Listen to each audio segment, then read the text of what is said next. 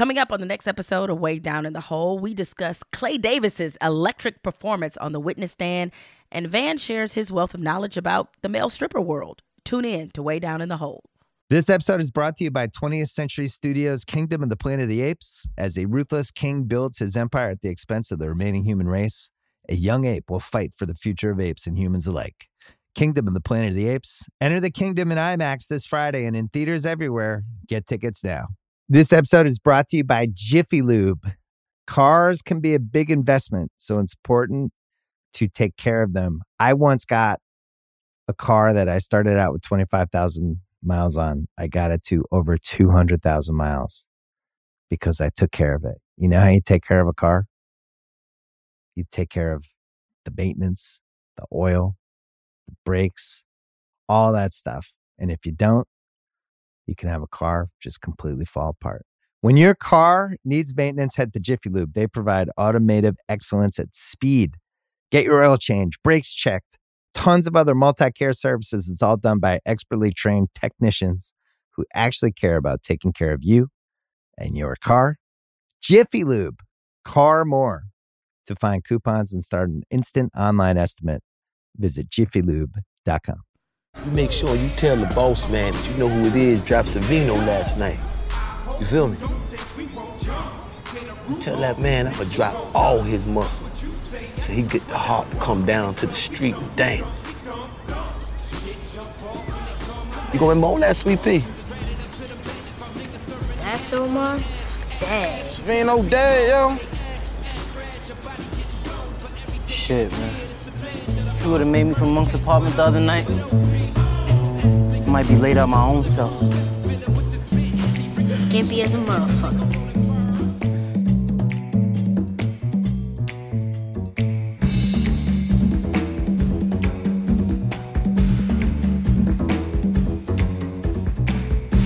All right, we're back at it again. Uh, we are at episode seven.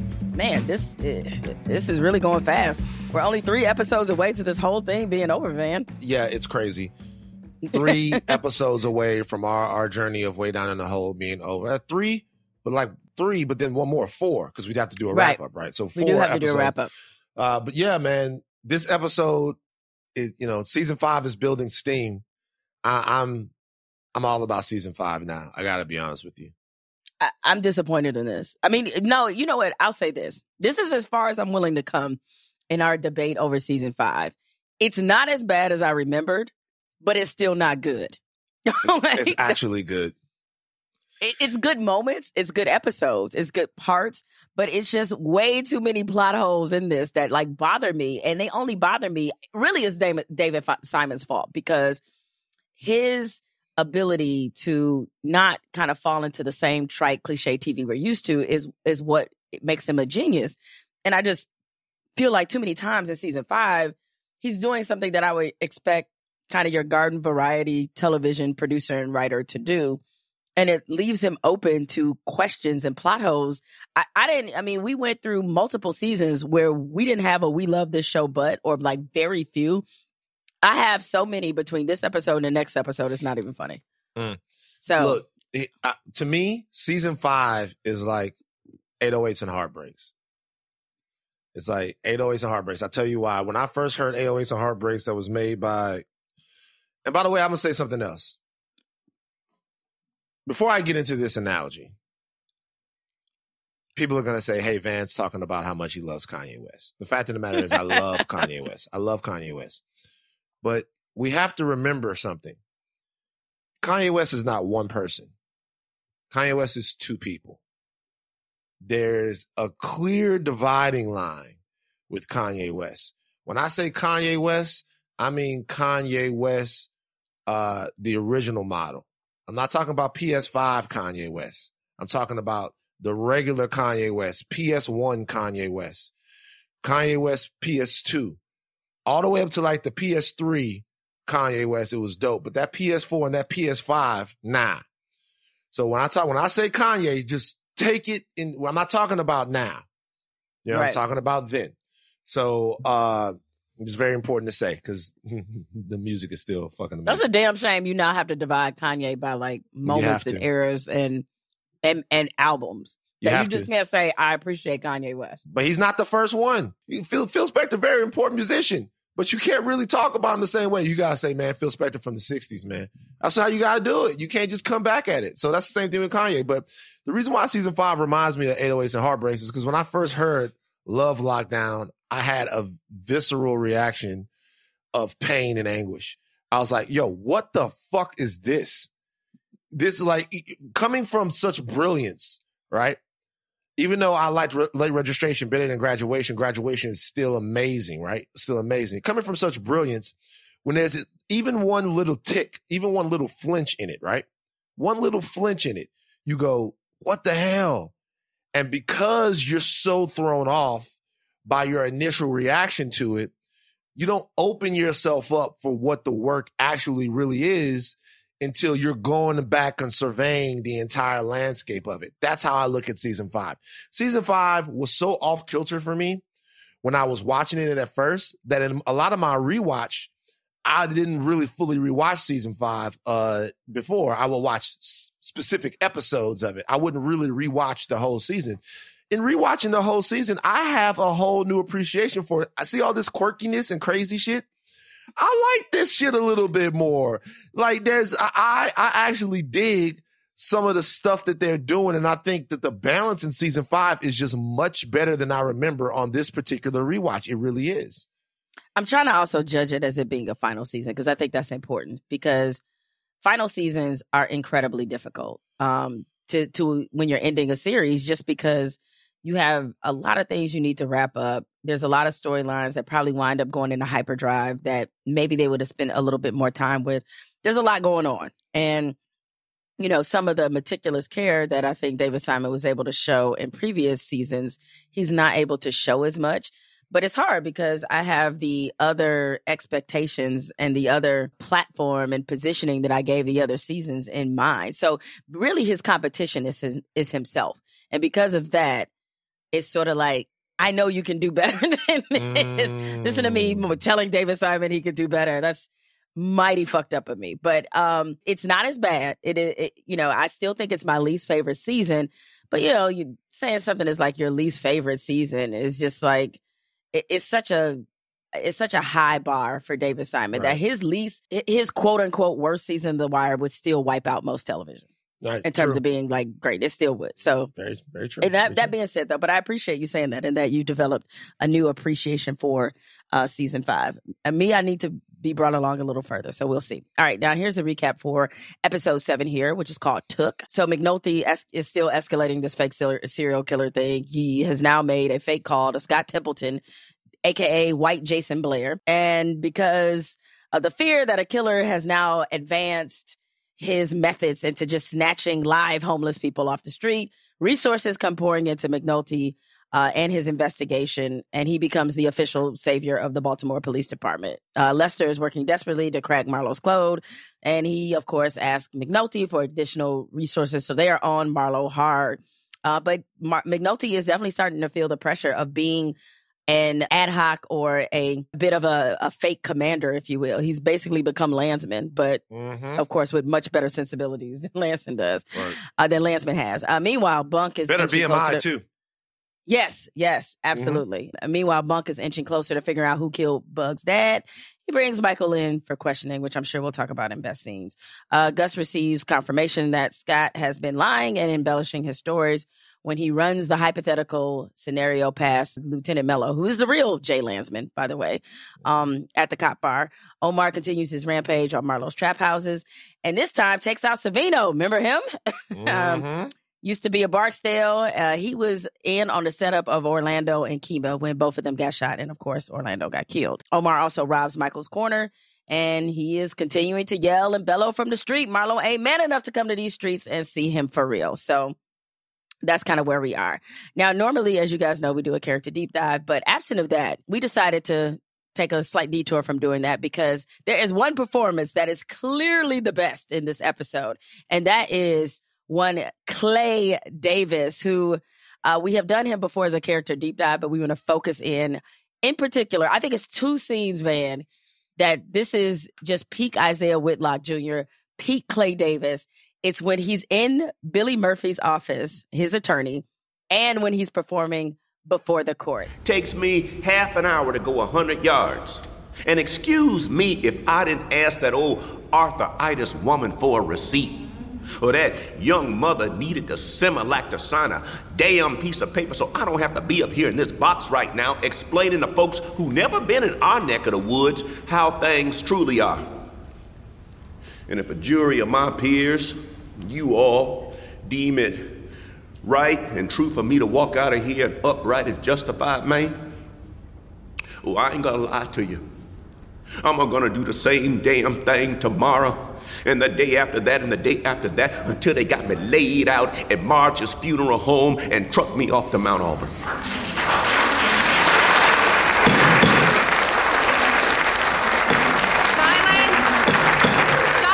That is just ultimate Clay Davis. So, what impressed you most about Clay's performance uh, in this episode, where he has officially embarrassed the state attorney Bond or state attorney Bondo, or however he refers to I think I think you called him Obando or something like it. that. Obando, that's what it was. Obando. Yeah, yeah, Yeah. Like shout out to uh to Barack who's in a little trouble on I Twitter. know that was a nice little dig, nice Yeah. little nickname. No, look. So the the scene between Clay and, and Clay and his lawyer Billy Murphy is great. Number one, because if I saw that guy walking down the street, the Billy Murphy dude in a suit, I'd be like, "That's a lawyer, and that's a high priced lawyer." Oh, Funny you should get- say that though, man. He is a real lawyer. He's a real Baltimore attorney, former Baltimore City, uh, former Baltimore judge. So he is real. So that Right. is really him. hmm Makes a lot of sense. I like the fact that, that Clay goes in there, that there's a duality to these two scenes. One is showing the limits of Clay Davis's power, and the other is showing the absolutely limitless nature of his power. The limits of his power are that if you are talking to him and you are, as Bain says, initiated, then which Billy is, then the bullshit doesn't work. Think about where Clay's coming from. Clay is on the ropes. He is short of money. He is short of public persona uh, currency, right? Because he's he's got a scandal on him. So he's coming to somebody essentially asking them in the way that Clay Dave, the old Clay Davis would ask them, except he's not the old Clay Davis. He's not. The new Clay Davis. Clay Davis with no friends. And then Clay Davis with no friends isn't really a Clay Davis at all because Clay Davis relies on his friends. That's the whole thing. The fact that he knows people is what keeps him in business because he takes what you have and tells you he's going to get it to somebody else. But in the meanwhile, you got to give him a little something. Okay. So it doesn't work on Billy Give him a Murphy. little taste. A little taste. Billy Murphy stands firm. That silver tongue bullshit not going to work on me. You got to come up with my money. Yeah. My favorite, by the way, my favorite line that he says to him when he's like, Fuck you? No, son, I'm gonna make you. Motherfuckers gonna be wiping their ass with Johnnie Cochran's memory and carrying your business card in every damn pocket before we done. No, I already got more rep than any lawyer would ever need. Why don't you save that silver tongue bullshit for the jury? Right. right. And it just doesn't work. Billy been around the block. He's seen Clay Davis before. Shit, he might have been Clay Davis at one time. You never know. But we's in the courtroom. That is what I love about The Wire. I'll tell you why. So Clay Davis is in the courtroom. Bond and and Ronnie and everyone, they think they have him. Lester's giving them a case that they don't see how they could possibly lose that case, right? They think they have him. This is what The Wire ends up doing.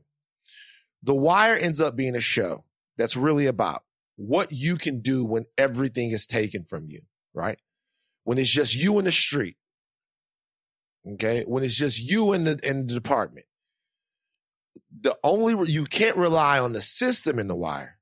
You can only rely on yourself and what it is that you know and what you've been made into. We've seen this before it gets you to a certain point. You make a mistake, you're out. That's happened to Stringer. That's happened to Avon. Okay, that's happened to other characters in the show.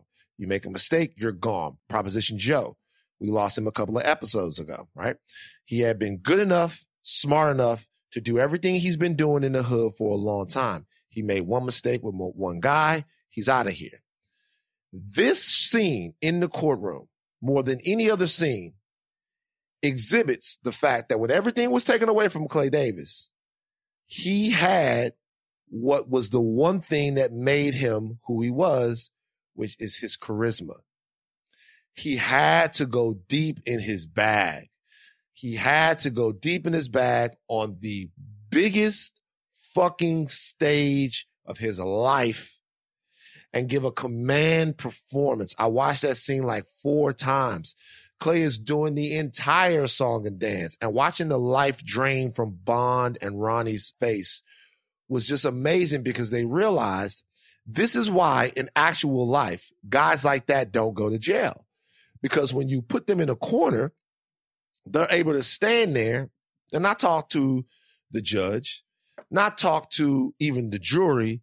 He, they're they're able to talk to the soul of the people. Those people don't want to believe that Clay Davis is stealing from him. They want to believe that everybody else is stealing from them, and Clay Davis is the only guy who is helping them. And that is because that's what they've believed the entire time. He uses that he pokes fun at some of the people who they don't know. Remember, they know him. They don't know Bond. They don't know Ronnie. So look, these people are outsiders. And he puts puts it all into a bag of tricks and then comes out on the other side. It it is is fantastic writing. It's fantastically acted, and it's also one of the more true to life scenes that we've ever seen in The Wire. Because remember, hey man, these people over here telling you I'm I'm I'm doing this, I'm doing that. They don't know y'all. They have no clue what's going on with y'all. Y'all struggle every day. And you never see these people. Who you been seeing every time it's a community center that open? Who you been seeing every time it's it's time to uh, fix a road or something like that? Or or build a drug rehabilitation clinic. Who you see? You see me. You don't see them. And playing insiders against outsiders is the best way to get what you want in politics.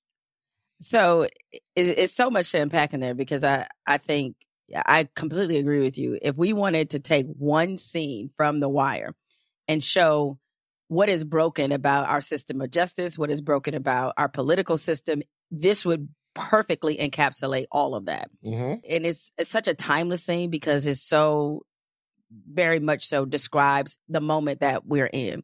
You know, before you and I started this recording, we were talking about uh, Barack Obama, you know, some comments that he made that have really irked a lot of people that he talked about how the term defund the police was a bad slogan and you know it, it's some infighting that's happening in, in the democratic party.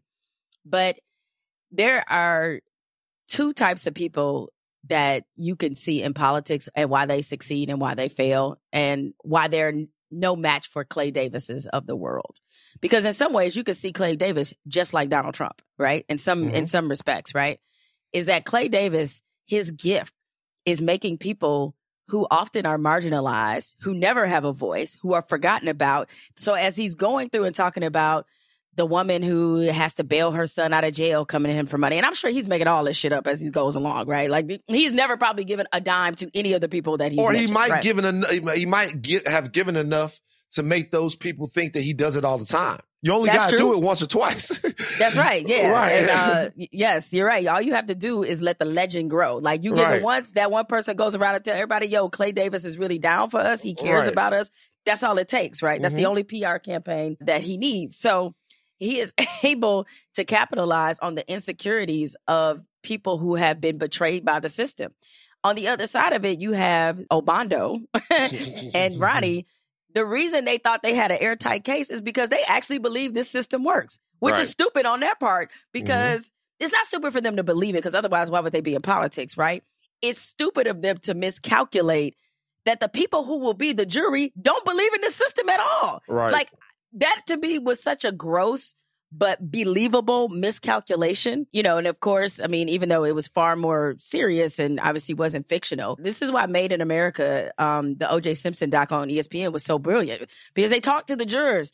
And when you talk to the jurors who have been living in Los Angeles, who have been seeing police brutality, who have been seeing the police get away with all these things, it's not hard for them to believe that somebody planted evidence on OJ Simpson and that's the reason why he's in court. It's not Mhm. hard for them to believe that a, a black man has been done in by the system, similar to this jury.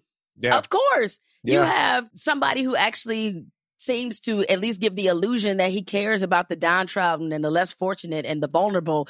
Yes, they would be a target by the people like uh, State Attorney Bond, who, uh, you know, they all but essentially framed him as a coastal elite right? Mm-hmm. And even though coastal elite, yeah, I mean, pretty much Obando. That that wasn't a compliment. That was a dig. Because mm-hmm. when you mm-hmm. think about the things that people have said about Obama or the criticisms mm-hmm. he was mm-hmm. taking during that time by other black people, that's why he knew he could get away with it. Yeah. Like if I just paint this dude as being, he thinks he's better than you. He doesn't know about you. I know about you. Like it was the easiest sell in the world.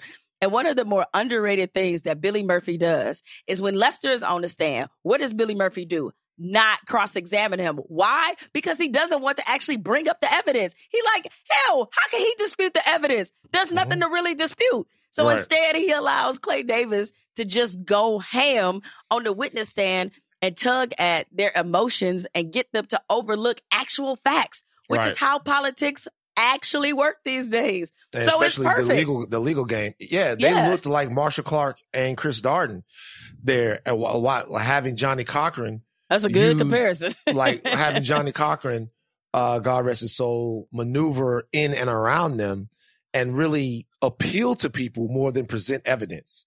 Right. That the it there's nothing more compromising than human emotion.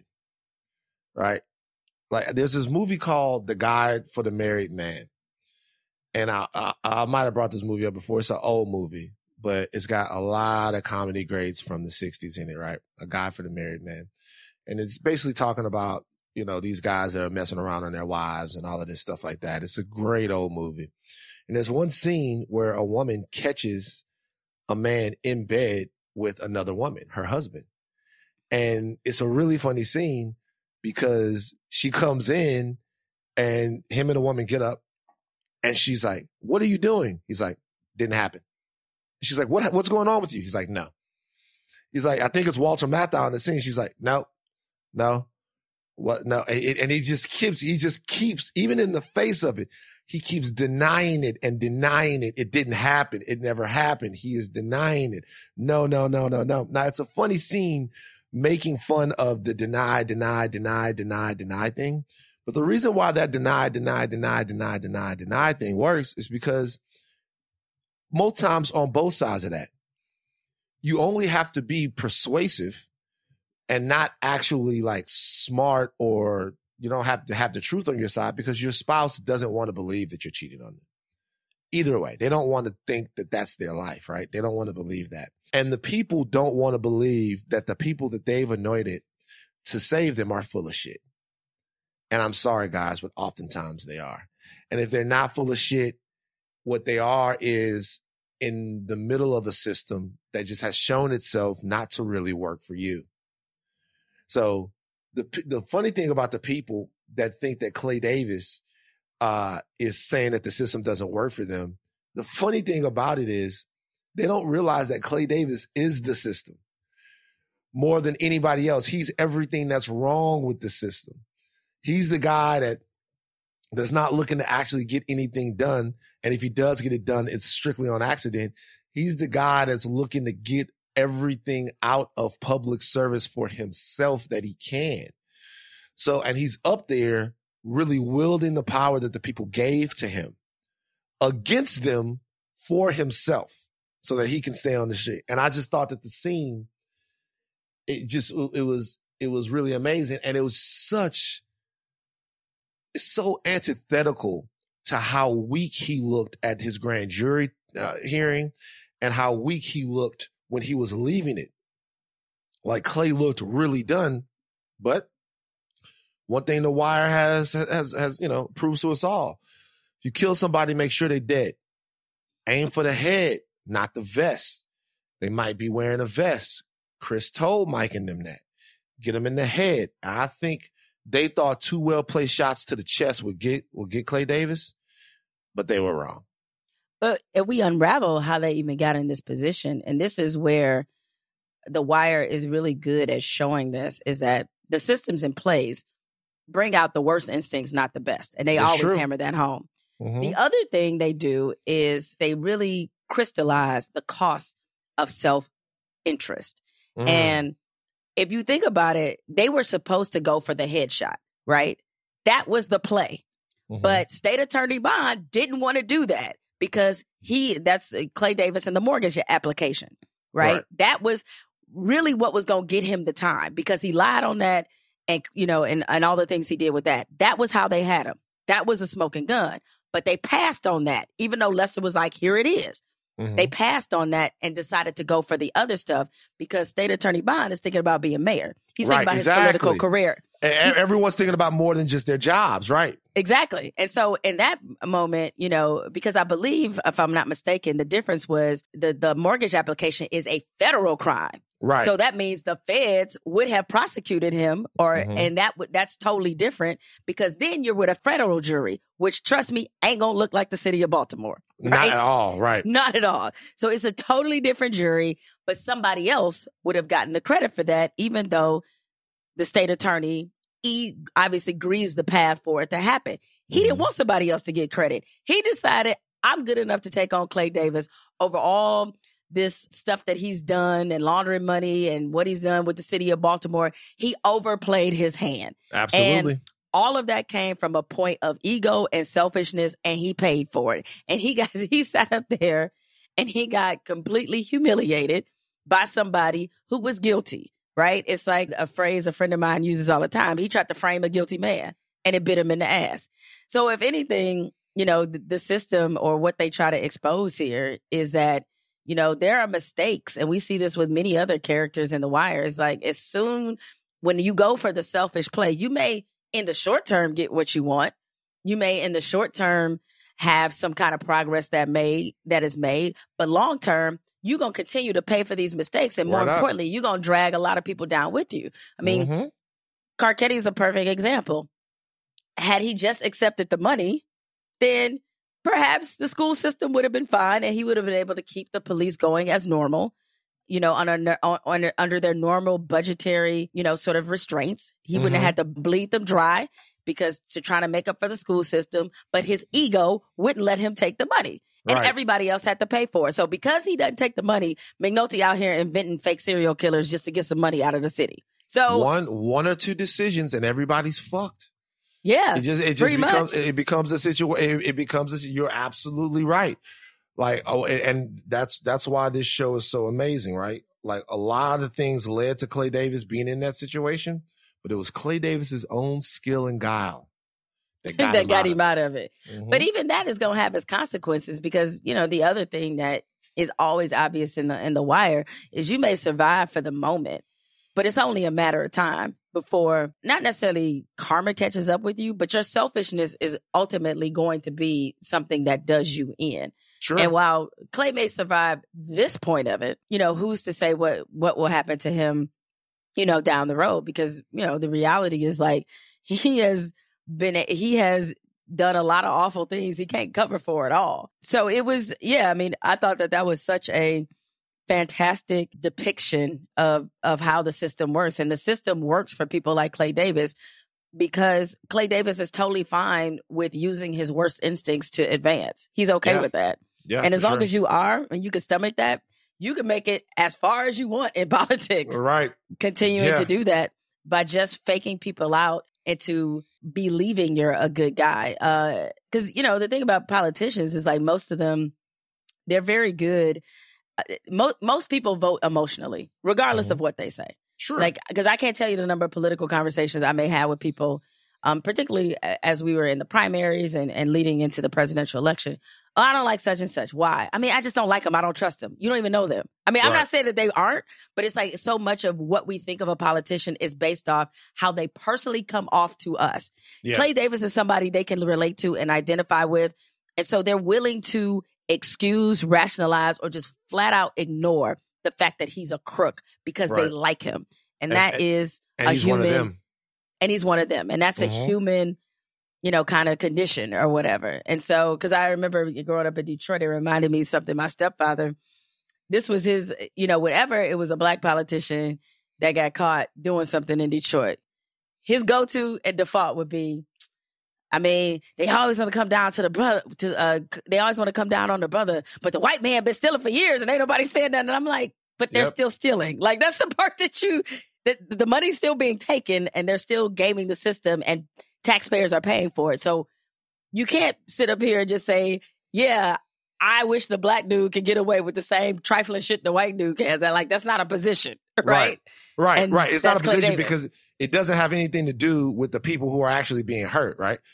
Correct. Like it's like, oh, well, if you go before you get them out, get all of them out, and we've heard that same argument with so many other things, uh, you know. And, and so I don't even want to get into all of that, but somebody's got to care about the people who are actually being victimized, and that's just not the game in politics. But it was still worth it watching him do that because we haven't Oh, had yeah. a real one of those in a long time, man. yeah. It, like those guys, those guys are almost gone, so it was still worth it watching him do that. Well, the uh and I have to say because once State Attorney Bond made the selfish decision to not actually go after the charge that would have got Clay Davis the years and would have actually done some justice, and he made a selfish play, I was just like, shit, he got whatever he got coming to him, he got because he's the one that made that decision, so it's on him. Um, all right, so those, uh, so Clay Davis's performance was both of our choice for the best performance in this episode. We'll be right back with more way down in the hole.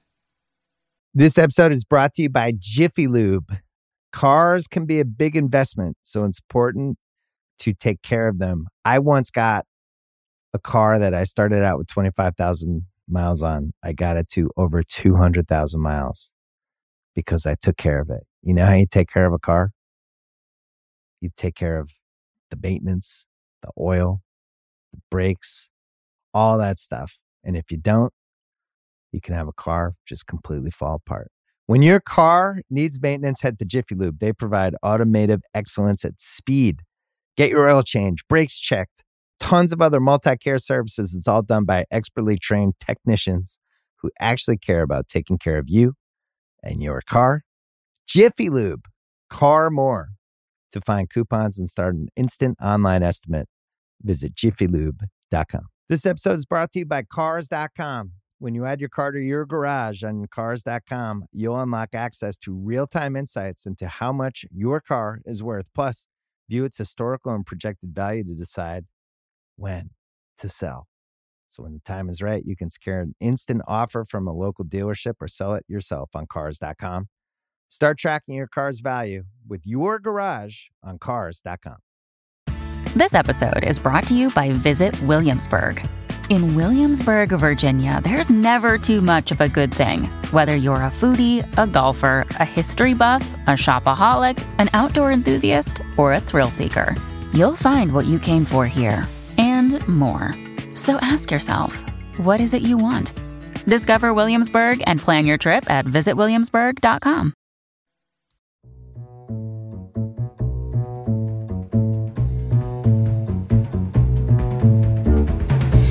Now let's move on to some of the best scenes and moments that were other than Clay Davis in this episode. What'd you have, man? So Bubs with uh, Michael Fletcher, the reporter. That's Mhm. also a father's away for later moment. I love the scene where the police and the newspaper is, is essentially giving the same marching orders to to their staff. Yeah, the strategy is very similar. When Bunk stands up to Landsman, says, "I'm gonna work my murders," that gets to the heart of who Bunk is. Bunk is a very jovial character, and throughout the season, throughout the series, you see different times how much Bunk actually cares about what it is that he's doing. Remember, Bunk is a guy that grew up in some of these areas and stuff like that. But that's really a good indication of the fact that Bunk takes his role as a police officer more serious than anything else. It's not a career for him, it's a way of life. He is a police through and through. Yeah, yeah, that, that and and realize like Landsman has done a lot of you know stupid things, shown bad leadership, but you have never seen Bunk cuss him out the way he cussed him out over Never. there. So that Never. was that should have that in itself to me was telling of of what you just said of like how much he values doing real police work. Right. Uh Jimmy being the boss, including the scene with him and Lester, where Lester seems like Jimmy and Jimmy seems like Daniels. You know what I mean? Uh, Jimmy being the boss. It's another reason why I like season five, man. Season five twisted things up a little bit and gave some some characters a taste of their own medicine, which is kind of my takeaway from this episode. You know, a lot of these people, they got what they asked for. You know, Bond and Ronnie, they asked for Clay Davis and they got Clay Davis That's true. you know, Jimmy asked for more police resources. He got them, and he's the man now, right? Scott Templeton is running around scared because he doesn't know who's calling him now. This is what you wanted. So it's an episode where people really kind of got what they asked for. Kima. Kima wanted to be mommy Kima, and she's struggling to build that thing. Although there's a very sweet scene at the end. That's another one of my favorite scenes where she says Yeah, goodnight to everyone. when everyone. she's bonding with her son. Yeah. That's one of the most endearing. I can't think of a more endearing scene in the history of the series. Good night, moon. You say it. Good night, moon. Here we go. Good night, stars. Good night, stars. Good night, Popo. Good night, Popos. Good night, fiends. Good night, fiends. Good night, hoppers. Good night, hoppers. Good night, hustlers. Good night, hustlers.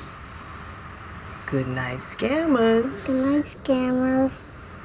Good night to everybody. Good night to everybody. Good night to one and all. Now that, to your point, that's a pretty regular television moment. Yeah. Like but it's the but it's different though, because it didn't come off corny or cliche though. It worked. I wouldn't really say was I wouldn't have put that in that category, especially because she changed the the the nursery rhyme but to suit the city of Baltimore where they live. You know what I'm saying? So Right. like, no, that was actually a very sweet scene. I think. Omar dropping Savino. Mhm. Um, oh, that just showed that Omar is at the end of his look at the end of his wits. He's at his wits end. He's frustrated. He's limping. Life is weird for Omar. You know what, yo? I'm not gonna I'm not gonna throw you back in. Like, cause you'll be doing this again five years from somewhere else, somebody. I'm not throwing you back in. Pop. Well, it broke Omar's code and and on on a couple levels. I mean, it's a further reminder. Remember, he promised Monk that he wasn't going to be killing people anymore. So Right. he's already broken that. And then the other thing is, you don't usually see Omar kill people that way. You know, Savino didn't have anything to do with it. I mean, by that by that measure, he could have said the same thing with Slim Charles, but he let Slim Charles go. But right? Slim doesn't And- work for Marlo. No, Slim doesn't doesn't work for Marlo. He worked for Prop Joe, but Mhm. you know, the whole point is that if he wanted to always make the justification that like, okay, you know, you you probably down to do some some similar grimy shit anyway. It's kind of like, Mhm. I mean, he's had his opportunities with other people to do that. Sure, But the. Omar always usually kills people with a sense of justice. And if you're not involved, you're not involved. But he was just like, you know what? You're not only a former Barksdale, you working for Omar or Marlo. And so as he said, if you'd have been there, you'd have done the same shit. So you gotta go. So I think that speaks to the desperation that he is Mm. feeling right now because as much as he is continuing to call out Marlo, nothing is happening. Marlo's not appearing. Good point. Uh, and when Omar rolls up on Michael on his corner, just a good scene. Omar with the kids. Uh, and in that, a file this away for later. Oh, I know where you're going. Yeah, I had that Right. down too, so we can we can discuss that because I know we probably noted the same one. That because Right. it's it's like I don't know if it seems more obvious because we know what's coming, but Mhm. in that one it was like, whoa, that's like really really. well, obvious. there's no way you would have caught this file this away for later if you didn't know. Like That's you'd true. have to go back. That's true. that, that's not something you can catch on the first watch because you have no idea what's going to happen. All right, for me, in terms of best scenes and moments, uh, I thought Ashley Larry's performance on the witness stand was pretty good I as liked well. it.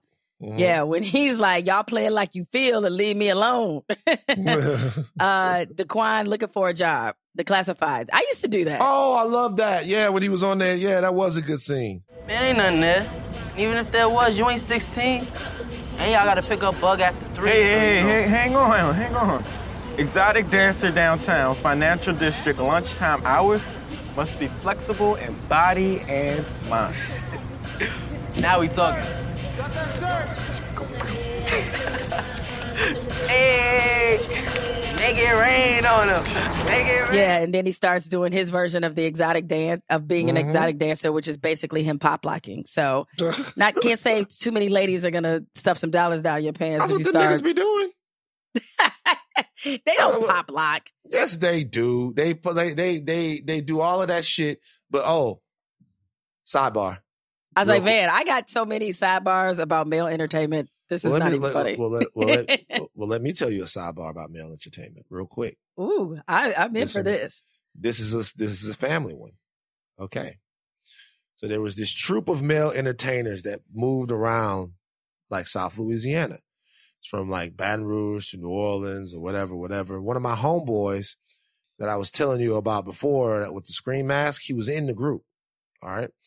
Uh, they were, I can't remember. I, I, oh, Tremaine is his name. People talked about him, whatever, because what what what people don't know is that what you know is that what women think men do at the strip club is what they actually do at these male exotic dance That's a hundred percent accurate. Women are way worse at it's a strip not club. even close. It's not even close. You're Like, what- totally right. like for for for men, we are police. I mean, there are places that you can go and you know do whatever. Yeah, like everybody.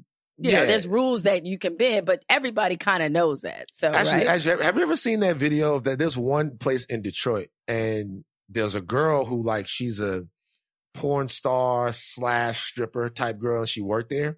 And there's this video. It, it's a real video of her on the couch in this club, totally fucking some dude. Totally fucking with him and uh, fucking him. And then when the guy rolls up with the camera and goes, "What y'all doing here?" She starts acting like she's dancing. It's so it's so fucking funny. It's so funny. Anyway, well, there you go.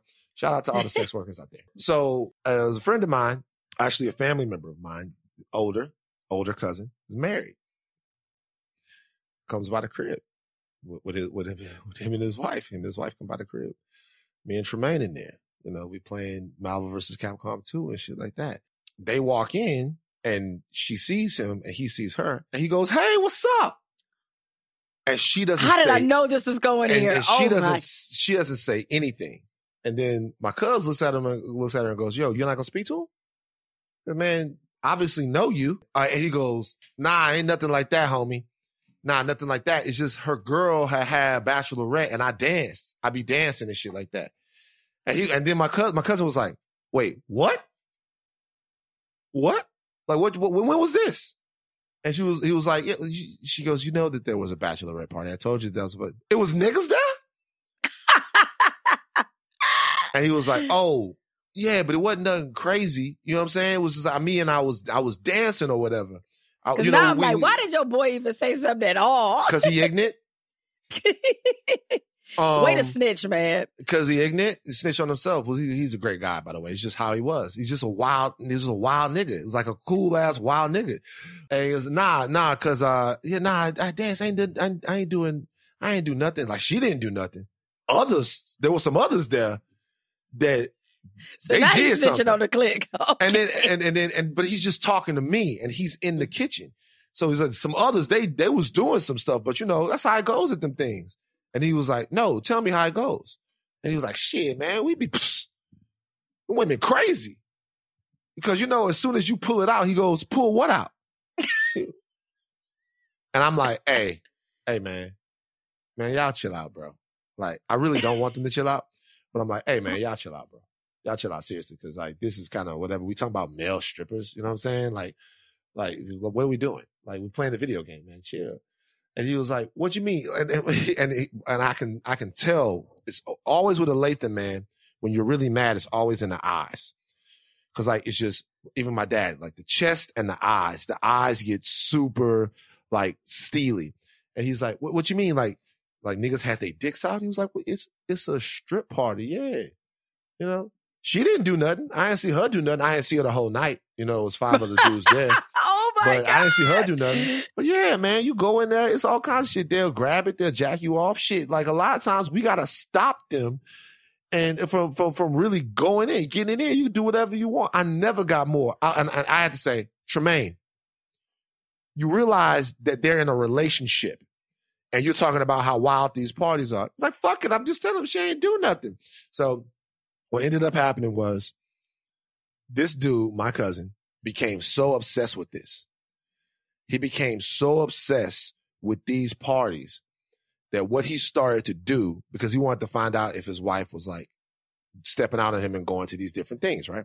So what he started to do was to call different male entertainers and stuff like this. Like, I'm serious. Like he was like, he was like, Van, I'm gonna find out about this shit. I'm gonna find out. I don't know. I didn't know that our women be going in and disrespecting themselves like this. He was a very, very Christian guy too. By the way. Disrespecting themselves. That's what he said, disrespecting themselves. So he's gonna find out about this shit. It's like, so he started calling these places up and he started like seriously, like in a real way, trying to like run a mini little sting. Like he was, he was obsessed with this, with, with literally for like two years, he was obsessed with like male strippers and how women act when they're in these situations. So there's this site, right? And it's called dancingbear.com. Okay. That's the site. Oh God. I, I, I hear the click clack of people's keyboards right now. and it was a Bang Bros site. And it- the site was like essentially simulating how wild women are at these parties. So what Mhm. me and my homie started doing is we started like emailing him clips from dancingbear.com, but then telling Okay, him I'm on this site right now. Van, this is wild. Why would you do this to this man? You about to break up a happy home. Oh my But God. I, I they- can tell you they- none of this way, happened at my bachelorette party. They've and we been had married. some they, entertainment. They've been, they've been married. They, they, they got married. It's all fine. But like, I, we started sending him clips from dancingbear.com and oh, telling this him is so bad. and, so tell- bad. and telling listen to Jemele bookmarking and shit and telling him that this is how it was going down because he got so he loved this woman he got so obsessed with what women do at these parties and by the way they really do wild out eventually I told him I was like listen bro you got to get over this male stripper phase in your life like your wife went to one party she might have gone to two she might have gone to three Tremaine was there he said she didn't even do nothing like, did she probably get slapped in the cheek with a dick? Probably so. But like, pro- I mean, that's it. Probably happened. But have you ever? I asked him. I was like, have you ever had like a woman's vagina on you at a strip club? And he's like, yeah. I'm like, turnabout is fair play, bro. Just let it go. And eventually, he was able to let it go. But there was a whole era spurned by a casual meeting. I could do a whole separate sidebar piece about the anguish that Tremaine caused in people's life. because there was another one that involved an early sex tape where where anyway I want like I want I want I, it, but it, but it was funny but look at you you're still on dancingbear.com Man, I stay on my business.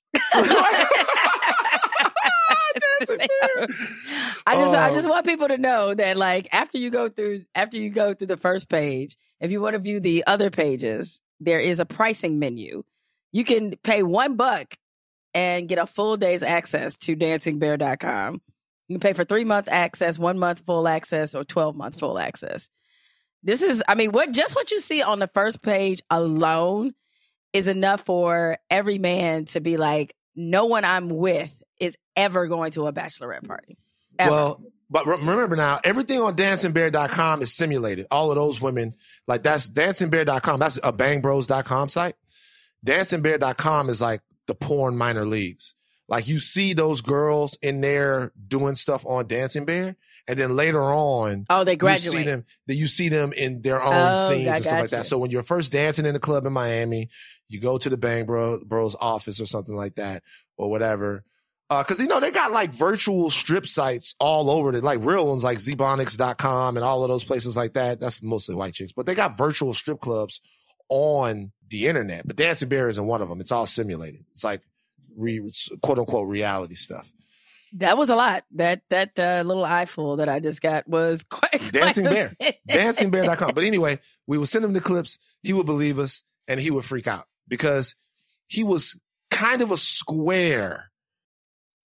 Yeah, I was I wasn't I wasn't ready for Dancing Bear. So, but um it- that that is uh once again another excellent Van Lathan sidebar. Okay, um other scenes um that I noted from this episode is when the court reporter files a story with on on Clay with Gus and he was like I feel very white. because he's like Mm. I don't know what just happened here, but Uh, and to that end, when uh, Ronnie and State Attorney Bond are outside the courtroom as Clay celebrates his victory, and Bond goes, "What the fuck just happened?" And Ronnie said, "Whatever it is, they don't teach it in law school. And they don't. They don't. No, that is that's nothing you can do uh, when you run across a Clay Davis. Just have to accept what it is.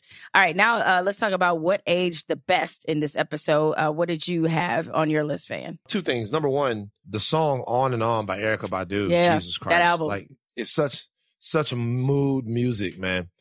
Such mood music. If you want to just zen out and really, you know, I have to put together my new dog. I got a dog that's coming today. What? What Mhm. kind of dog? A Bernedoodle, a young Bernedoodle named Boseman. You've already named it. So, yeah, I've named him. Ah. I've named him after our brother. You know, uh, rest in peace to our brother. Oh, so, nice. like, his his name is Boseman. He'll be here any minute now, and I have to put together his crate. So I'll probably play some mood music while I'm doing that. On and on is a great Oh, okay. choice for that. Well, you know, there's uh, there's Um, always a uh, a running debate about was uh, Mama's Gun or Baduizm the better album. to me, it's Mama's Gun. Yeah, I think so. um, but yes, uh, good note. Yep, that's definitely a good one. Uh, and then second, in that same scene, frustration with putting together IKEA shit. Yes. I swore it Yes. off in 2015. I'm like, I, I like whatever it is. Like, I make a little bit of extra money so that I can actually pay somebody to put this together. I've put that bookshelf, didn't put it together. This desk, didn't put it together. No, I'm, I'm not putting it. I'm not.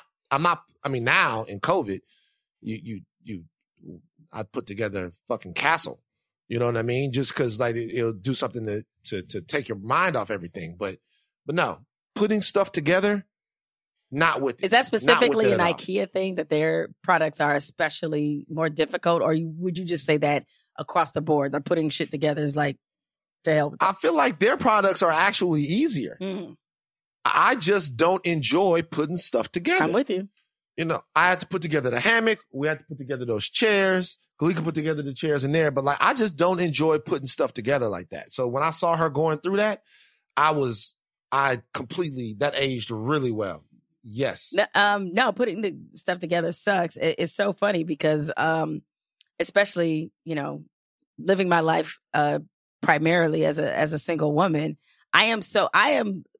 Look, I I am not ashamed. I am the call for help bitch. That's me. Like I'm always calling for help. I'll be like, oh, what serviceman do we need to find? Like who do we need to call to do this? Like, oh, is this one? Okay, you know, whatever. That's me. But my husband is the, is the opposite. Like he is a he's like, look, we could just we could save twenty five dollars if we do this. I'm like, why are we working so hard? Why are we putting things together? Right. And so he, See, I don't I don't like people like that. I'll tell you why. Not that I don't like your husband. Uh, but if you want to put it together, fine. Go for it. I'm not in it. but um, that happens over here too. If you decide you don't want to pay, you want to put it together, that's cool. I told you right now, I have no problem paying for it. Like whatever, that money will go to Postmates otherwise.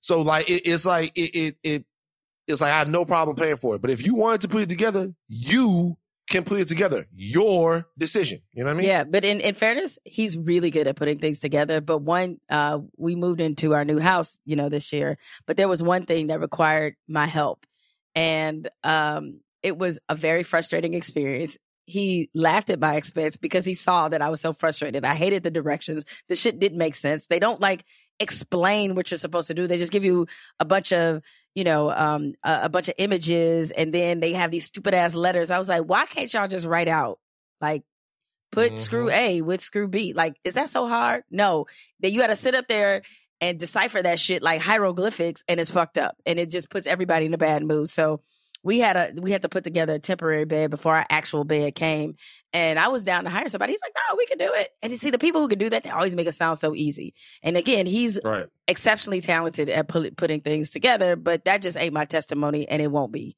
So I'm, I'm, with, I'm with you. There's not enough alcohol in the house to make me actually want to put anything together. I don't give a damn if it's just a, a basic TV stand. I don't care what it is. Like there's just not enough. Like I, it's too frustrating, and I don't like it. That's just my brain is not wired to do it. I feel like as a gender, we get handicapped in this way, even though I'm sure there's probably women who can put shit together. I am not one of them. Uh, when Gus is helping Fletch on his story, and he says sometimes the weakest shit is the story, uh, wicked shit in the stories and stuff in quotation marks. In the newspaper business, we call that show, not tell. So that ages well. Always helps you. Um, and I would also add just overall the media's love affair with like embellishing shit. I mean, you know, Mm. um, you know, Gus is trying to get them to to kind of uh, come on board and and help them understand like the the first person that he writes is like it's just he putting too much sauce on it, right? But that's like Right. such a media thing to do that, and it's also kind of a young re- a younger reporter thing, I would say, where a lot of times you using flowery language and adjectives that far inflate the situation than need be because you think that's what being a writer is. You know, being a writer or a journalist is just reporting what's there because often the facts just really do speak for themselves. So those are some of the things that age the best. Anything for you age the worst. Somebody made mention to the Maytag, Maytag repairman. Oh He yeah, he- that shit. That shit is not a thing anymore, right? It's not a thing Yeah. anymore. There was a running ad campaign, kiddies, where the Maytag repairman would never have anything to do because Maytags don't break down. So it would show this guy, at he was a. Maytag repairman, and he would never go anywhere. He would never do anything. And so one of the cops says that being on the, the wiretap for the homeless guys was kind of like being like the Maytag repairman. And that's because he's sitting around a long time with nothing to do. Those Maytag commercials aren't around anymore, but they used to be uh, when commercials were a little bit more straightforward. So yeah, that's one. Uh, yeah, that Uh, that's a that's a that was a good catch. Gus says, I'm not interested in anything. I'm interested in what feels true. I think you just mentioned that. Mhm. That aged terribly. Mm. Like that. I mean, at least in the journalism that we, I'm sure in newspaper rooms everywhere, it still exists.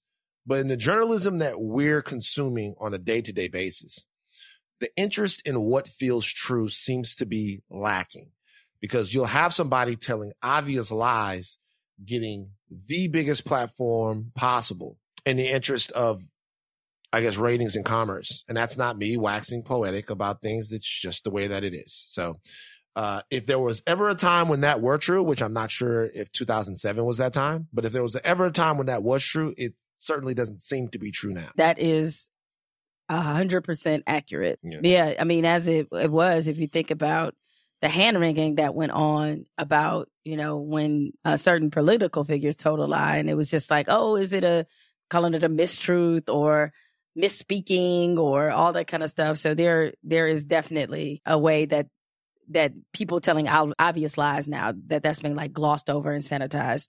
And so, yes, good observations on your part. I didn't have anything. So let's move on to we love this show, but because I got two things.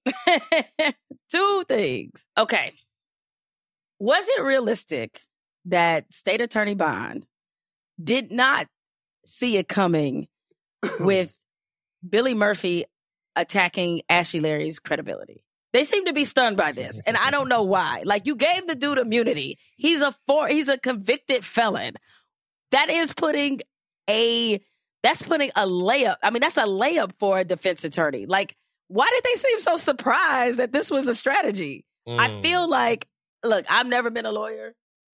I don't even remember the last time I stayed at a Holiday Inn. But what I am saying is like that seems so obvious that like yes, when you have testimony by somebody with a checkered past, they're probably going to use it against you and say, "Oh, they're only saying it for the immunity." They were like, "What? What? He's coming after his credibility?" Shocking. Yeah, that's standard. Yeah. That's pretty standard. Yeah. That's pretty standard. Mhm. The other thing. Okay, so Omar has been going at it with, you know, telling everybody who would listen, yo, tell Marlo he a bitch, tell him he this, he that, his mama breath stank, literally saying everything about this man. Mhm. None of this gets back to Marlo. Like There's not only- a single sentence. I, but there's only a couple people. I thought about this too, but there's only a couple people who actually talk to Marlo. okay, it's like, all right, so who have we seen talk to Marlo? All right, we have seen obviously Chris and Snoop, mm-hmm. Monk was mm-hmm. another one, right? I mean, and then uh, you know, occasionally he'll have like lesser known lieutenants or or or youngins coming through. Like nobody told him. I mean, mm. look, how is he that connected to the streets, right? How is he this connected to the streets? This in these streets, the way that he is. and not a single whisper. Meanwhile, the the dude whose whole family he murdered, he said one thing, he did. Right. Like, I, and how did he hear about that? Did Chris and Snoop were they just so I, this whole storyline? And it look, we have more to come in the next episode, but just think about that. It's like the dude that may or may not have said that you know something disparaging about his character that got back to him right away. and He murdered his whole family. A, a guy robbing, and at the very least, why isn't Marlo more concerned that all his stash houses are being robbed? This motherfucker is meticulous. He is always about his business. Did That's he not know point. that shit either? Yeah. That's what I'm saying. Yeah. Major plot hole. Like what? How would he not know this?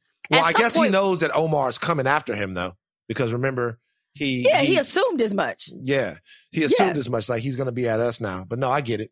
That's that. I mean, those are fair points. And he was so pissed about being robbed by Ar- Omar at a poker game, right? He's that pissed about it. And this whole time that Omar is just having his way at these trap houses, like nothing, Mhm. not a not a peep, Yeah. like didn't make sense. Sorry, that's a major plot hole. All right, now let's talk about file this away for later. What'd you have, man? Okay. So when Jimmy tells Lester that they're going to the uh the FBI profiler, Yeah, and Lester says you might learn something about yourself. yeah, that's a file this away. Files, files away for later moment. When Du- when Bubs talks to the reporter, files away for later moment. Big one. But the biggest one in the episode is when Ro- Omar rolls up on Michael's corner. Kennard sees Omar and makes Omar for the first time, and then he says he gimpy as a bitch. Yep. He he looks that scene. I agree. That's the biggest. That's the one I had um for this uh episode too.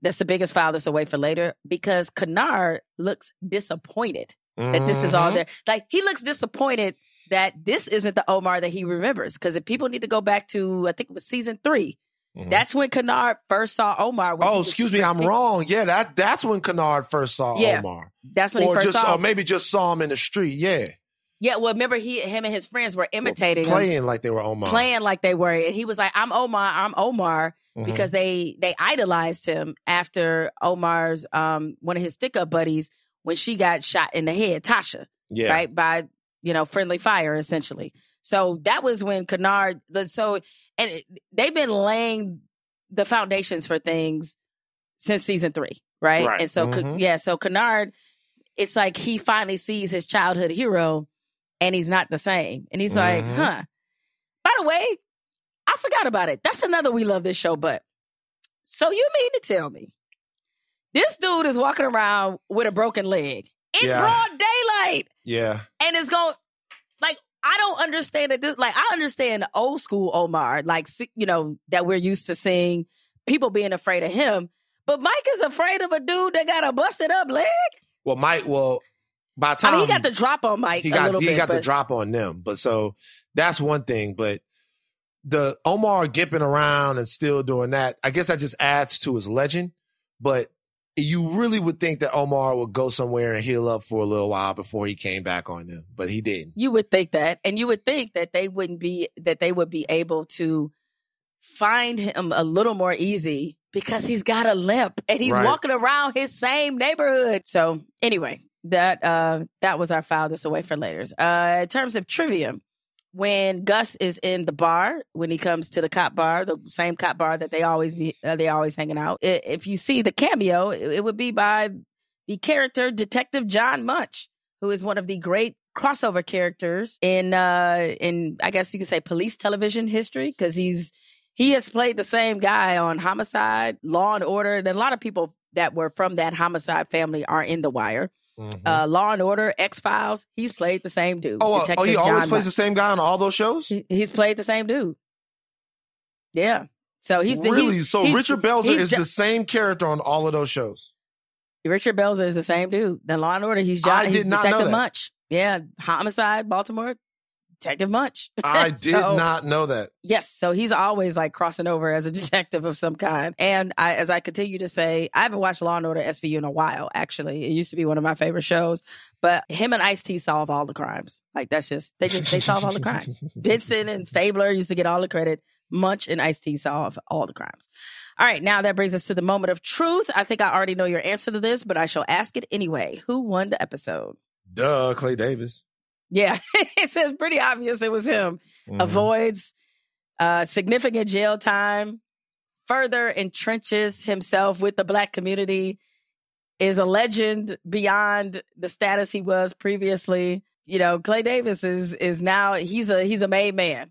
He's Yeah. a made man. No one will ever be Clay Davis until he decides that he simply does not want to be senator anymore. But they will elect him many, many times. So he ain't going Mhm. nowhere. So Yeah. shout out to Isaiah Whitlock Jr. for delivering such a fine performance. All right, that is going to do it for us uh, as we wrap up episode seven of season five called Took. Next episode, Van, it goes down. You know what's Yeah. coming. Yeah. Wow. That's going to be a good one. So, y'all make sure y'all come back and hang out with us. Until then, keep listening to us and keep watching The Wire. We'll see y'all next time.